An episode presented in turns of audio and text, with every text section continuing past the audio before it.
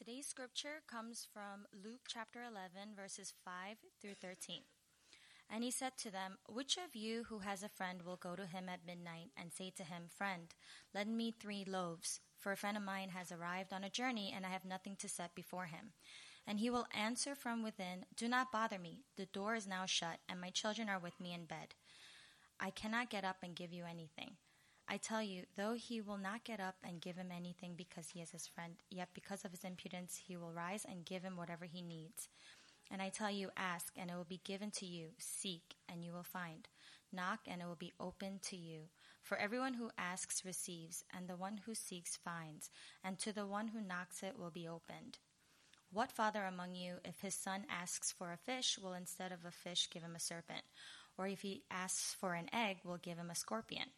If you then, who are evil, know how to give good gifts to your children, how much more will the Heavenly Father give the Holy Spirit to those who ask him?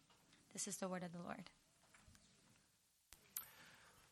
Good morning, everyone. Welcome once again to NCF. My name is John. I'm one of the pastors here. I want to welcome you on this Lord's Day as we gather together to worship Him. And we also want to especially welcome those of you who are visiting us today.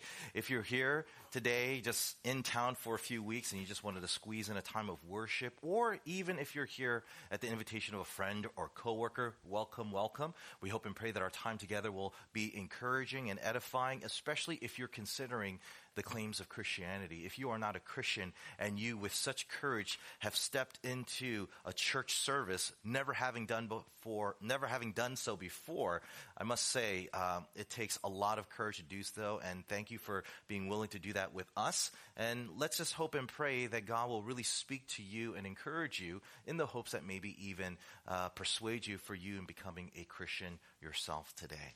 But without further ado, let's just bow our heads and ask for the Lord to bless our time as we seek to hear him in prayer, uh, in the word, excuse me. Father, we pray now that you would speak to us. Father, as we have lived in this world and as we have encountered the things of life that might discourage us, that might overwhelm us, that might even cause us to dread. Oh God, we pray now that you would lift up our spirits and that you would help us to see the hope that we have as followers of you. God, I also pray for those among us who may not know you but are seeking, who are considering, those who are investigating the claims of the calling that you have given to us. Father, I pray that you will speak to every single one of us, no matter what walk of life we are on. And we pray that you will speak mightily for the good of your people, for the edification of your saints, for the salvation of those who are seeking, and for the glory of your great name. Oh God, would you please bless this message in spite of the one who brings it? For we ask all these things in Jesus' name, and all God's people together said, Amen and amen. So last month, I had the wonderful privilege of officiating a wedding in Cancun, Cancun, Cancun, Mexico. I've never been there before, which is why I probably messed up that's the name of the place. Cancun, Mexico, which is my first ever destination wedding that I had the privilege of officiating, making it a very special occasion. But what made it even more special was that I was given permission to bring my eldest daughter, Kara, to come along with me. And it was such a wonderful time where for two days, Kara and I were able to enjoy this wonderful, you know, place in a beautiful, you know, resort where we had this, uh, many wonderful experience and, and many, many perks like all-inclusive meals. You guys know what all-inclusive meals are, right? Yeah. Well, Kara, my daughter, never experienced that kind of phenomenon before. This thing where you can just go at any time and eat as much as you want and eat for more. And it was obvious to some of the wedding guests that she was so unfamiliar with this phenomena that one of the guests at the rehearsal wedding tried to encourage her by saying, Hey, Kara, just know this. If you want more, just ask for more. If you want more juice, ask for more juice. If you want more pasta, ask for more pasta. If you want more cake, just ask for more cake. And one of the phrases that this gentleman kept saying to my daughter was this, it doesn't hurt to ask, Kara. It doesn't hurt to ask. It doesn't hurt to ask. So just ask. Now at first, I was a little bit bothered by what this guy was saying to my daughter because it almost seemed like he was encouraging her to just be greedy and to be excessive. And it got to a point where I was thinking maybe I should just kind of make sure my daughter's not around this guy because I was thinking, is he going to be a bad influence on my daughter? Because she's going to like leave this place thinking, I want more, I want more, I want more. And I'm like, what? You know, this isn't a resort. You live in a pastor's household. What are you thinking? but the more I thought about it, I realized that this guy was not a bad influence whatsoever. No. In fact, I think he was a good influence. Why? Because he was setting up a framework for my daughter to be able to later on, by God's grace, to comprehend that God loves her extravagantly and God is for her. How so? Well, that's what we're going to address today in this text that we're studying as we're continuing our sermon series through the parables of Jesus. And here, Jesus is going to address through this story that he tells about this very principle that Kara learned in Cancun, that it doesn't hurt to ask. But interestingly, Jesus is going to look at it from the opposite standpoint, namely, it hurts to not ask. Jesus is going to show us that when we don't go out of our way to ask our Heavenly Father for things through prayer, we are hurting ourselves. When we do not engage God by asking for things extravagantly to where we say, more Father, more, we are actually harming ourselves and we could actually be harming the people around us. And so with that in mind, three things I'd like to share with us today as it helps us to understand the nature of our relationship to God. Number one, why we reluctantly pray or why we are reluctant to pray. Number two, what we are jeopardizing when we reluctantly pray. And number three, how we can overcome our reluctance to pray. Why we are reluctant to pray, what we jeopardize because of that, and how we can overcome it. Okay? Let's jump right in. First, why we are reluctant to pray. Now, some of you are probably wondering why I'm even bringing up this topic of prayer and making it the main focus of today's sermon, because after all, we just read it, and you don't encounter that word prayer whatsoever. There's no mention of prayer whatsoever in the verses that we just read. But ah, if you read this passage in light of the full context, in light of the full chapter, you would know that these verses make up part of the teaching that Jesus is giving his disciples about prayer. In fact, prior to the verses that are of the ones that we're studying today, Jesus was teaching them about how to pray. This is famously known as the Lord's Prayer. You know the prayer that starts off with Our Father who art in heaven. The focus of the passage prior to this is about how we should pray. But then we come to our passage where Jesus shifts the focus of his teaching on prayer by talking about why we should pray. But he takes an interesting twist by zeroing in on the issue of why we don't pray, specifically why we are reluctant to pray.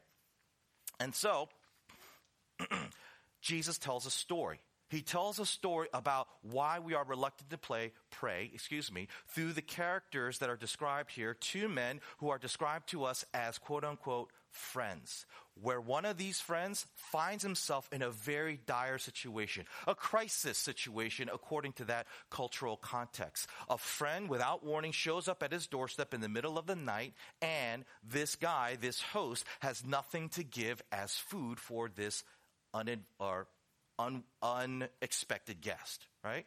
You see, back in the days of the Bible, there was this cultural obligation, this cultural duty to hospitality. And what that means is, is if someone came to your home, someone who you knew, someone who was a friend, someone who was even an acquaintance of yours, and had nowhere else to go but to your place, you were socially obligated to bring them into your home, to give them a bed to sleep in, and give them a f- meal to eat.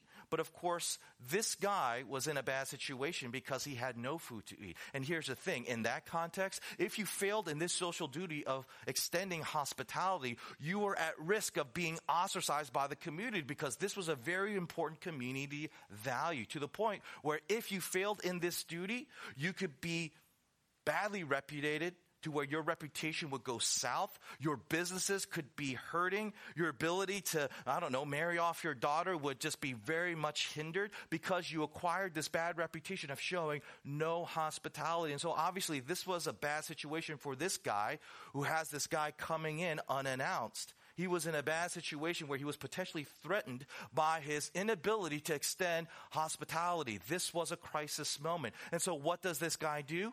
He goes over to his quote unquote friend's house. And the reason why I'm saying it that way is because the text seems to imply that this friend that he goes over to wasn't really his friend at all. And the reason why I say that is because of the quote unquote friend's reaction to the request for bread, which we read in verse 7. Let's read it again. What does he say to the request for bread? He says, do not bother me. The door is now shut and my children are with me in bed. I cannot get up and give you anything. Doesn't sound like much of a friend, does it? In fact, Jesus seems to confirm this when you hear what he says in verse 8. What does he say there? He says, I tell you, though he, the person in bed, will not get up and give him anything because he is his friend, yet because of his impudence, he will rise and give him whatever he needs. In other words, Jesus is saying that this guy in bed, he's not going to get up and give this other dude bread because of his friendship. He doesn't value the friendship enough to be inconvenienced in getting out of bed and giving him food. But he does value something else, something that is important to him to where he is willing to be inconvenienced. Something way more important than his quote unquote friendship with this guy. And what is that? It's his reputation. His reputation. Where do you get that idea? Well, I get it with what it says in that phrase in verse 5 because of his impudence. Do you guys know what an impotent person is? Do you know what it means when a person says that this person has impotence? It basically means that this person is completely scandalously rude. He shows no respect. He has no dignity. He's absolutely shameless, right? He is like the worst kind of person in a social setting ever. This is the kind of person who would be the most disrespectful, dishonoring, disingenuous kind of person that you could be. This is a shameless kind of person. And that would have been the reputation of this guy in bed who initially didn't want to give any bread he would have risked gaining that kind of reputation amongst his peers in his community had he not helped this guy, especially since this guy was in a crisis situation. You see, this guy who needed bread, he knew. He knew that even though this guy would not give him anything because of friendship, he knew that because of this cultural expectation, this cultural duty of hospitality, that this guy was going to give him bread. And therefore, he was still knocking on the door even when the guy said no, because he know he had the culture on his side. Now, with that said, we do ask the question, if this is true, why does this guy who needs the bread call the other guy his friend when in reality, he's not a friend at all? Why does he keep emphasizing, friend, friend, lend me some food? Why does he keep calling him a friend when he's not really a friend at all? And here we begin to see what Jesus is trying to teach us when it comes to why we reluctantly pray. Many of you in here would call yourselves genuine followers of God, genuine Christians, to where you would speak in such intimate terms about your relationship to God. You would say, Oh God, you are a good, good father. You are a faithful God. And as you sing songs of praise, as we just did a moment ago, you would say through your words of song how you and him are like this, how tight you are. And you would tell your non-Christian friends, yes, I have a personal relationship with God. He loves me. I love him. And yet, when you take an honest look as to when you actually genuinely engage this God through prayer, the only time you will ever engage him, the only time you will ever sincerely seek him out is when you're going through a crisis, is when you're going through a dire moment. What does that tell us? It tells us that the way many of you in here see God is virtually identical to the way that this man who needed bread saw the guy who had the bread you see God as someone who is so far off, so distant to where he would not have any genuine concern for you, except maybe in times when you're in a real crisis. Many of you guys will not admit that, but if you're honest with yourself, it's absolutely true. Take a listen to how one theologian by the name of Samuel Storms, what he says in his book, Reaching God's Ear. He writes this, quote, it cannot be said too strongly or too frequently. How we perceive God controls how we pray to Him. Sad to say, by and large, the concept of God entertained by many evangelical Christians is what we would call the I believe in God, but let's spell it with the small g syndrome. On this interpretation of things, God not only created all things, but stayed around afterwards, and on occasion will actually manifest His presence as a way of letting us know He still exists. This he does by means of infrequent but spectacular miracles such as parting the Red Sea and feeding of the 5,000. However, God, excuse me, lowercase God, still doesn't concern himself with the trivial issues in our lives, either because he's too busy with the major crises in human affairs or because he just decided to leave the routine matters of everyday life to us. Most evangelical Christians will never actually affirm this interpretation of life, but when you survey how they conduct their lives, you see that they believe it is true. What's he saying? He's saying how you see God determines how you will pray to him.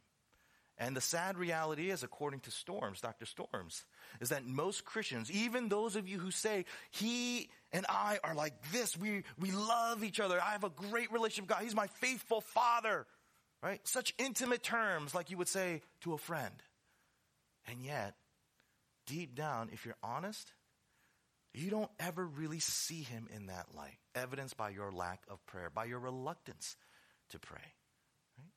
You assume, like so many of your fellow Christians around the globe, that God doesn't care about you unless you're going through a really, really bad situation. But other than that, it's every man for himself, everyone for himself. Just deal with it, right? And as a result, it leads you into a reluctance of prayer. But Jesus goes on to say that when you allow your reluctant prayer life driven by your distant view of God, right, that will harm not only your prayer life, but it will actually harm you, period. This reluctance of prayer, as it indicates a distant view of God, will cause you to be jeopardized. How? Well, to explain, let me go to my next point. What we jeopardize when we reluctantly pray. Let's read again verse 9 all the way down to verse 13, and it reads as follows And I tell you, Ask and it will be given to you. Seek and you will find. Knock and it will be open to you. For everyone who asks receives, and the one who seeks finds, and to the one who knocks it will be open. What father among you, if his son asks for a fish, will instead of a fish give him a serpent? Or if he asks for an egg, will give him a scorpion? If you then, who are evil, know how to give good gifts to your children, how much more will the Heavenly Father give the Holy Spirit to those who ask Him? Here, Jesus is directly challenging our reluctance to pray by telling us that we should pray boldly. We should pray with such almost scandalous demeanor to where we're willing to Ask anything and everything under the sun. Jesus is essentially saying, look, when you pray, don't pray like as a timid person, unsure whether or not God even wants to hear your voice. No, pray boldly to where you are willing to nag God, to where you ask anything and everything, whether it's asking for specific things, whether it's asking for a favorable outcome, whether it's asking for a certain kind of opportunity, ask away. It's almost as if Jesus is saying, look, everything is up for grabs. Nothing is off the table all is fair game. So just ask anything that you want of God through prayer. And just to show you that he's being dead serious, Jesus even goes so far as to say, you can even ask God for the greatest thing that you could ever ask of him. But what is that? What is the greatest thing that we could ever ask of God, according to Jesus? Well, he tells us in the second half of verse 13. He says, How much more will the Heavenly Father give the Holy Spirit to those who ask Him. According to Jesus, the greatest thing that you and I could ever ask of God is the Holy Spirit. The Holy Spirit. Now, let's kind of be brutally honest here. Is that really, in your estimation, in your opinion, the greatest thing that you could personally ask of God? Is, and you think about what's the greatest thing I could ask of God for my life? Is the Holy Spirit the top of the list? If I had to venture a guess, if I had to possibly read your mind, I would say probably not. I would probably say that for you guys, the Holy Spirit is not your most greatest thing that you could ask of God. If anything, it would be something more more practical, more earthly. Like, you know, I want to have a better marriage, or I want to get married, or I want to have, you know, fulfilling career. I want to have status. I want to have financial security. I want to have good health, or I want healing from a disability that I or my loved one are currently struggling with. Whatever the case may be, my point is for most of us, if we're honest, asking for the Holy Spirit is not, in our estimation, the greatest thing that we could ask of God. But here's the thing Jesus will tell us in just a moment. By not having that mindset, by not recognizing the Spirit of God as the greatest thing you could ask of Jesus, you are actually jeopardizing yourself. You're putting yourself in great danger. And you're thinking to yourself, what are you talking about? How does that, how does that play out? How is it that the Holy Spirit not being the greatest thing that we could ask of God in my mind, how does that jeopardize me, Pastor? Well, in order to answer that question, you have to answer another one which is what makes the Holy Spirit so great? What is it about the Spirit of God that, according to Christ, is the greatest thing? Well, Jesus actually tells us in his own words, which were recorded for us in John chapter 14, where starting in the 16th verse, we read, And I will ask the Father, and he will give you another advocate to help you and be with you forever. The Spirit of truth. The world cannot accept him because it neither sees him nor knows him, but you know him for he lives with you and will be in you. And I will not leave you as orphans. I will come to you. Here, Jesus tells us many things about the Spirit of God that make him so great, but I want to highlight three specific things about the Spirit of God that's especially relevant in our current discussion. Number one, the Holy Spirit is the Spirit of truth. Namely, He is the source of all truth, and He is the only one who makes sense of anything and everything in life. Okay? He's the Spirit of truth. Number two, the Spirit cannot be seen in the world. He's invisible. He cannot be captured with the physical senses. He is beyond the measurements of scientific inquiry, right? The Spirit is invisible. Number three, in some mysterious, inexplicable way, He lives inside the believer. He lives inside the Christian. Those are the three things that Jesus says that make the Spirit so great. And you're thinking to yourself, what? the Spirit of God being the Spirit of truth, being invisible, living inside of a believer What's so significant about that? Why is that such a big deal? The answer, it's a very big deal, and I'll, I'll tell you why. Do you guys know that all of you in here have a part of you that's invisible? Let me say that again. All of you in here have a side of you that's invisible. And what I mean, there's a part of you that people cannot see. And from an existential standpoint, this invisible self actually is inside of you. It's buried deep within you beyond the detection of any of your five senses. And in the rare moments that you can detect this invisible side of you, you don't understand it. It's a mystery to you. You can't explain it. Listen to how one psychology professor up in Toronto by the name of Jordan Peterson, what he says. He writes this, quote, people are complicated. We're not transparent to ourselves at all. That is why we have to go to university and study psychology. We are the most complicated things there are, and we can't even program our VCR clocks. So how can we propose to understand ourselves? You see, one of the most terrifying and unavoidable things that we discover about ourselves is that there is a part of us that we don't understand. And yet we understand enough to know that this part of us, this vague, nebulous side of us, there's something off about it. There's something wrong. There's something not good about it. It's kind of like when little kids, you know, they're around someone and they can just tell that someone is off. You know, little kids have this uncanny ability to be able to sense that there's something wrong about a person and potentially dangerous, right? Well, that's kind of what I'm talking about here. We all have this kind of little kid radar going off inside of us that says, there's something about me. There's something about inside of me, this, this thing that I can't really see, that other people can't really see, that's dangerous, right? But here's the thing. You don't understand it. You don't understand why it's dangerous. And as a result, you feel utterly confused and overwhelmed. This is exactly what the apostle Paul was getting at when he wrote these words in Romans chapter 7, starting in verse 15. He writes, I don't really understand myself, for I want to do what is right, but I don't do it. Instead, I do what I hate. And I know that nothing good lives in me, that is in my sinful nature. I want to do what is right, but I can't. I want to do what is good, but I don't. I don't want to do what is wrong, but I do it anyway. I do it anyway. See, Paul and really the whole Bible recognize that we all have something going on inside of us that isn't good, that's evil. But here's the thing we don't know what to do about it because we don't understand it, right? And as a result, we're filled with such a frustrating sense of shame a frustrating sense of guilt to the point where it might cause us to hate ourselves, to the point where we might even hurt ourselves, maybe even take our own lives. And so what do we do? At least initially as a way of coping. We hide, right? We make that side of us invisible. We kind of live in denial. How so? Well, Jesus actually illustrates it for us in the example that he gives with his father in verse 11. Listen again to what he says. What father among you, if his son asks for a fish, will instead of a fish give him a serpent? Or if he asks for an egg, will give him a scorpion? If you then, who are evil, know how to give good gifts to your children, how much more will the heavenly father give the Holy Spirit to those who ask him? Here you have a father who is evil, right? There's something off about him. And what does he do? to deal with this evil? What does he do to try and quote unquote make it invisible, to hide it? He does good things he behaves in a good way, right? He gives his son, for example, a fish, an egg, instead of a scorpion, right? Instead of a snake, instead of a serpent. In other words, he does good deeds. He makes great achievements that other people would admire and respect him for. He does things as a way to hide. But here's the thing. When Jesus references the Holy Spirit as he does in the end of verse 13, he is implying there's something dangerous that happens when you do that.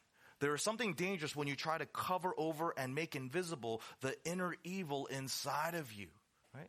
And when you remember that it, the Holy Spirit is the Spirit of truth who makes sense of everything, you understand what that danger is which is what?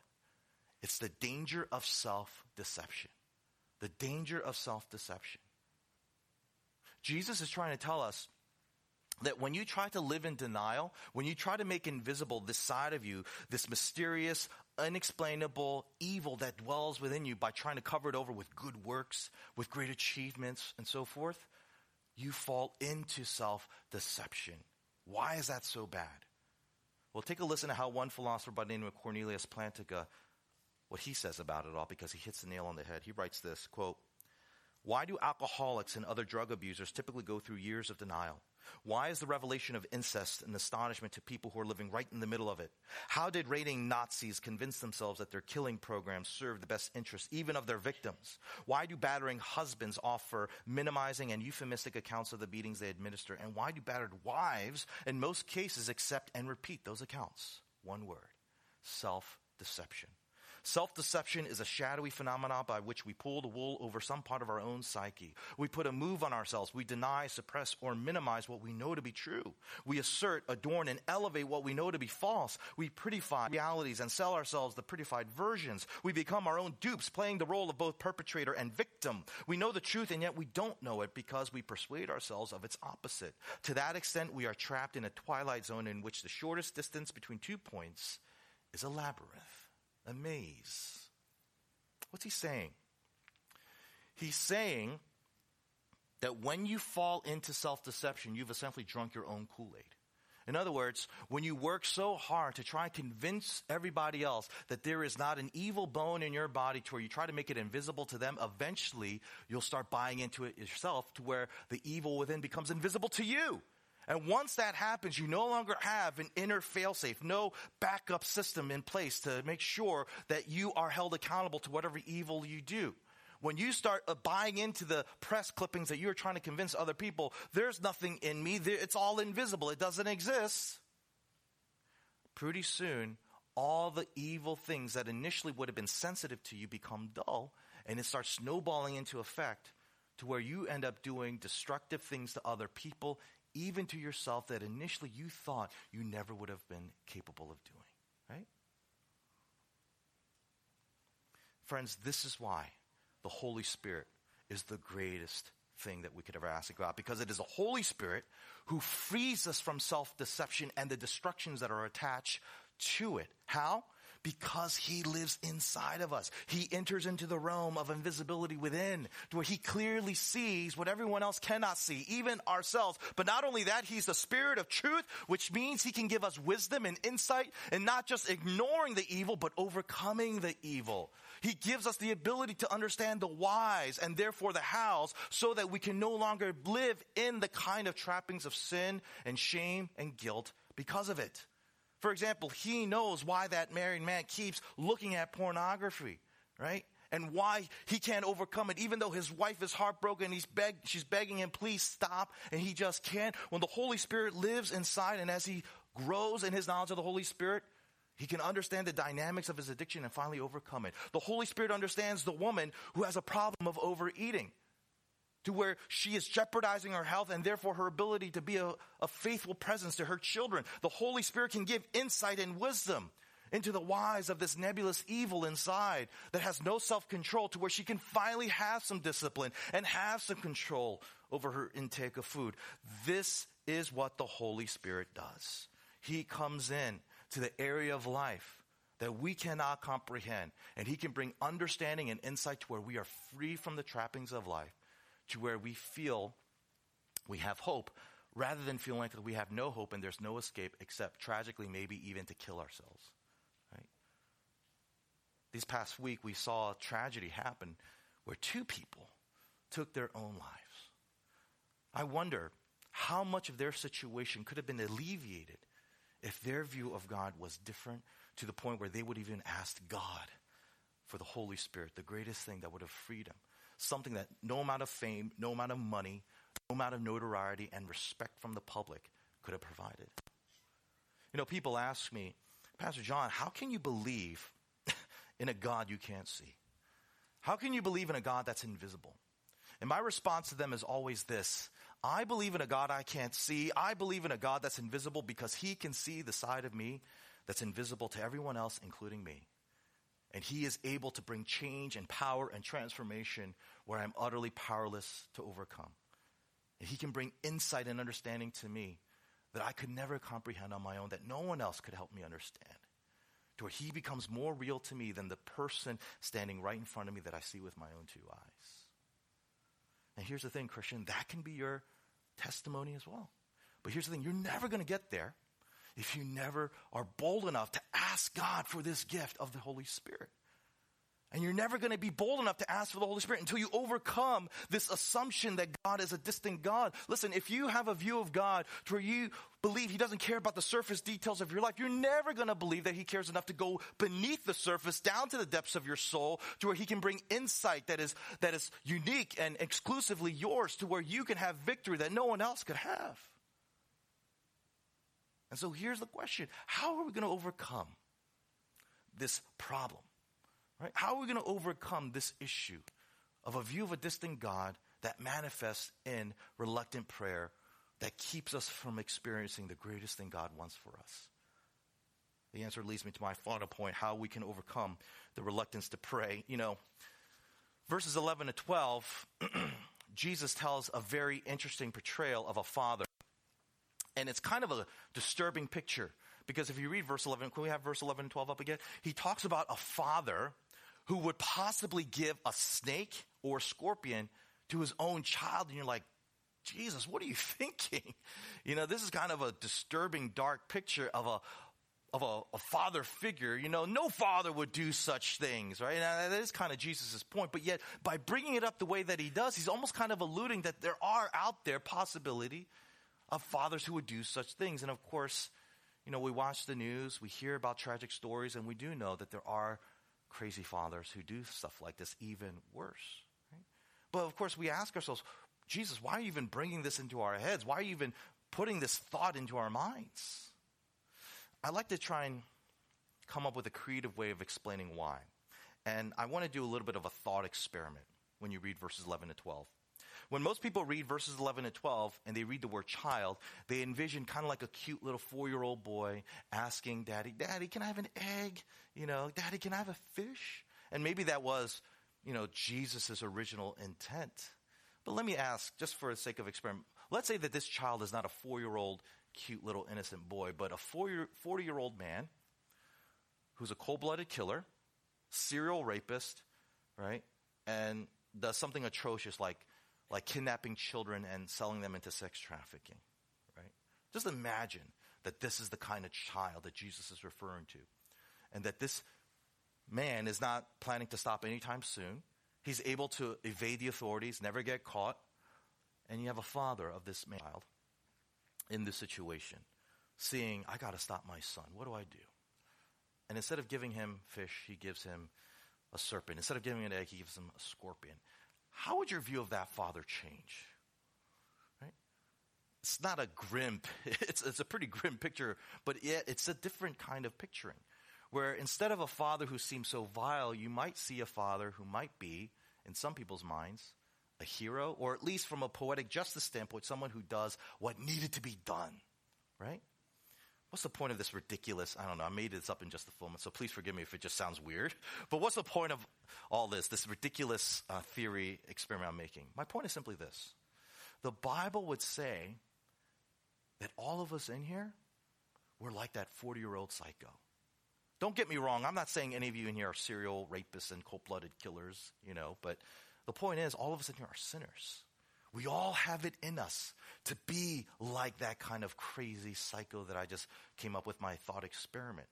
And if there are any of you in here who think, no way, I could never be that kind of person. I would never do such things. I would never be caught dead becoming such people. Can I remind you of that little quote of self-deception? Let me read you another portion of it, a smaller portion. It says this, self-deception is a shadowy phenomenon by which we pull the wool over some part of our own psyche. We put a move on ourselves. We deny, suppress, or minimize what we know to be true.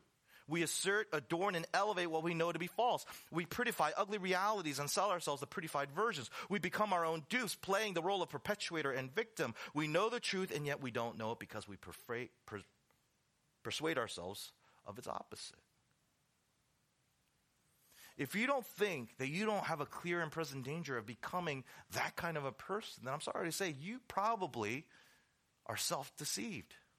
You don't know yourself. You're not aware of what you are capable of becoming. In other words, you are invisible to yourself, which means the destructions that come from self deception are right at the corner of your door if you're not careful. And the only reason, only reason why you're not that person yet, right, is because of God's restraining hand upon your life. The only reason why none of us in here are crazy cold blooded killers is not because we're virtuous of ourselves, but because by God's grace, He is restraining that total depravity in us from coming out. God is the reason, not you, why you are not crazy the way that you really are. He's merciful. Now, some of you hear that, like, wait a minute. Pastor, if what you're saying is true, that God is merciful, uh, that, that doesn't sound right. Because after all, doesn't the Bible say that God is also the cosmic judge? That he's going to be the final say of authority and make all things right that was once wrong? I mean, isn't he be the one who will one day stand on the judgment throne and judge everyone, including those who got away with murder and rape? Isn't he the one who makes sure that no one gets away and no one goes unanswered for all the crimes, all the sins that they commit? If that's the case, if he is that final source of judgment, how can he be merciful? He can't be merciful, right? Wrong. Because yes, it is true. God is the source of cosmic authority. He is the source of final judgment. But he can be merciful because there is this thing known as the gospel. The gospel. What is the gospel? The gospel is the good news that says our Heavenly Father has a bunch of wicked children has a bunch of people who are like that 40 year old psycho that I just mentioned in that weird experiment of mine, right? All of us, right? To where he had every right to give us a serpent. He had every right to give us a scorpion. Or at the very least, to keep his distance from us to where he doesn't even respond to where we're in a crisis. He had every right to do that, but instead, he doesn't. What does he do? He comes to us in love. He comes to us in mercy to where He's willing to give us all the blessings. He's willing to give us fish. He's willing to give us eggs. He's willing to give us the Holy Spirit. Why? Because God's other son, His other child, His only begotten son, in full agreement with His Father, in full cooperation with His Father, and in full consent to His Father, said, I will come and be the Savior of my brother and sister who are fallen. I will be their substitute Savior, where I know, will suffer the attack of the serpent. I will suffer the sting of death of the scorpion, which he did on the cross. It was Jesus who suffered the serpent's sting, right? Satan on the cross. It was Jesus who suffered the sting of death of the scorpion to where, where we, like Paul, can say, Oh, death, where is thy sting? Because he took the punishment for us on our behalf. He became the one who took all the pain, all the misery, all the guilt, all the shame that we should have gotten on our behalf. If we look to him as our Savior, if we make him the Savior of our life. That's what he did.